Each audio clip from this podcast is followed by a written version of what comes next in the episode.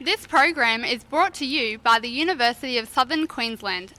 Let's do the catch up with Conor on Phoenix Radio. I'm joined by Mike Gambaro. You are a geek from Beauty and the Geek, and from my time with you, geek's a little bit misleading, mate. You're one of the most charismatic blokes I know. Yeah, well, you got to realise as well the show the show's wrapped up, and uh, we are six months post post filming. Um, Transformation, mate. the transformation, the makeover, the the build up of everything. Um, I think that's really fixed me up. You're you're a new man. yeah, brand new person. You know, I say I went in as a bat boy and became out as a Batman. Mate, I, I thought, you know, talk about Batman. I'm thinking more Captain America. You've gone in the super in the machine. You've come out the super soldier. Super mate. soldier. Yeah. right. Um. So you know, how, how did you get involved with the show, and what was the interview process like? I think I overheard you saying several thousands, and the tens of thousands of people applied for the show. Uh, well, just tell me all about that process. it was really a moment of you go through a whole apply application process. You go into there, you fill out all your questions. Are you really that geeky? Oh, tell me all your failed relationships, uh, your failed looking for love, doing all that stuff. And then moving forward, you get the call and you just pump through it, and it's this. It's interview after interview after interview from all the producers, so everyone gets to know you, and they just kind of filter out the people because there are at the end of the day thousands of people that apply to the show, um, and a lot of them are either looking for something, while the others are looking for maybe a bit of fame, and it, it's a matter of filtering out between that. I'd say congratulations, but it seems like very well deserved. You are, you seem like a very genuine man. Yeah, thank and you. that uh, and that, that that really comes through as well. So, what what made you want to get in, involved with the show? What like, kick-started that? You know what? I'll, I'll interview for this. What, what what happened around there? So I would always watch the old show on the old format when it was on Channel Seven, and it was such a it was such a weird thing of my mum and I would always sit down, we'd always watch it, and always joke around, being like, "You should end up on this show. You'll end up on this show. You'll end up on this show." And here we are. Now we're, now we're here. But um, the big thing for me was um, uh, 2020 was probably the worst year of my life. It um was the year of lockdowns, the year of everything. It was my first year post uh, school, post graduating. It was my first year being an actual adult. Sure. And there were lockdowns, which then ended in my grandfather passing away. So after that, I sort of needed something that would give me a bit of a bit more of a new purpose. And then you know, watching the show during lockdowns, and then just catching up on that, seeing how amazing it is through 2021, I'm like, well, maybe this could be my new purpose. Go through and apply, and there we go. Sounds like a very sort of sincere way to apply. Like you said, people applying for things, probably to promote themselves, promote this, that, the other, and of course they, they got weeded out quite quickly. And like I said, you seem like a very genuine guy. I'm not, I'm not just saying that. Thank you, really are a really genuine guy. Uh, you said the show's changed you, and we we made the joke about becoming a new man, all that type of stuff. What specifically has changed from you since entering the show? We've all we've come out the other side now. You know, if you were to break it down, if you were to say, "I was this before, I'm this now," how what progression has happened for you personally? Going into it, if you were to throw me into a crowded room, I could. I would. Well, the one thing I always say is, throw me in, in front of a thousand people. I, I'm happy to talk. I can. I can do that. But throw me in with a thousand people, that's where I struggle. And especially on the show, those mixes. You know, you're thrown into that situation where it's like you really got to push out of that comfort zone, and especially for someone like me, where that those are the moments that I don't like. The challenges I was I was barely scared for. But what I was scared for was, you know, the actual challenge of talking to 10 beautiful girls in a mixer situation like that. But, um, you know, being pushed to do that and then having your newfound best friends also pushing you to do that, also being on that journey, really helps you now come out of this experience with with the the tools that you need to go back into the real world and to be confident and comfortable in those situations.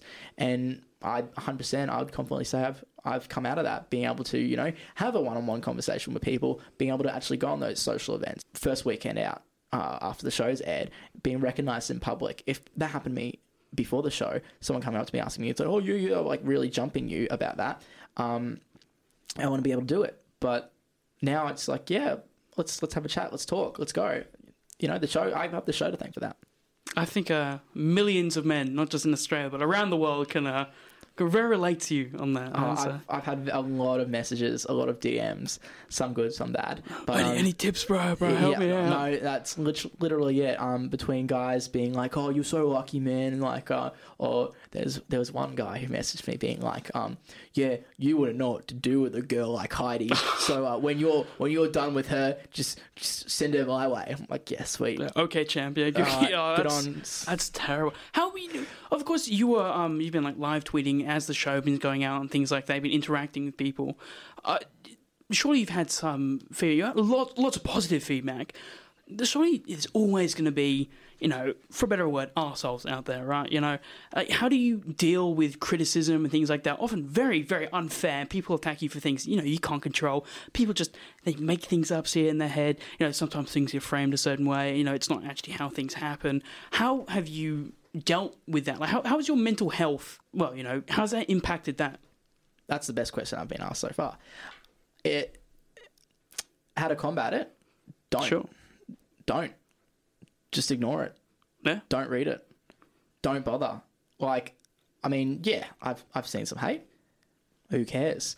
And the way I put it as well is if you're going to review a restaurant, if you go to a restaurant and you're going to review it, would you review it if it's good or if it's bad? What are you more likely to do? I reckon if it's good. You're going to review a restaurant if it's good.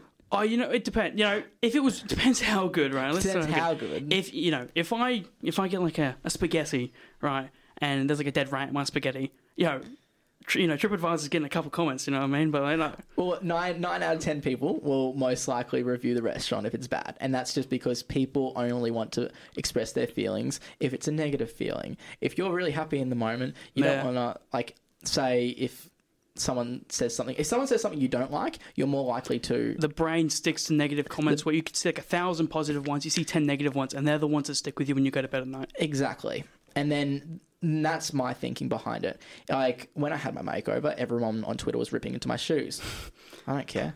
Mate, your shoes are fine. My shoes were fine. I don't care. All right, you get better shoes. Imagine like attacking you for your shoes, like that. You know, they're, reaching when they're going for your shoes. It's little things like that, and especially, and it's those moments where I read that and I'm like, who cares? Like, there are a thousand people that I know will be supporting me and all of my friends, and there are ten people that just want to pick on my shoes. So at the end of the day, like, just don't read it, don't bother, just enjoy all the good stuff that's coming your way. Exactly. Don't don't fixate on it. Just it just pretend it doesn't happen. You mentioned on the challenges before. Was there any challenge you found particularly, or better word, challenging? Um, something. Obviously, there are lots of fun ones, but anything really confronting with you that you thought, "Whew, take a deep breath before you progress with this one? Actually, no, there weren't any of the challenges. It was like it was literally. So tonight's episode is is a pretty cool episode, and it's it's very different to what happened last year. We are doing it's in promo, so I can talk about. We're doing a life swap, where um we go into our our like each other's lives and you know live in those moments.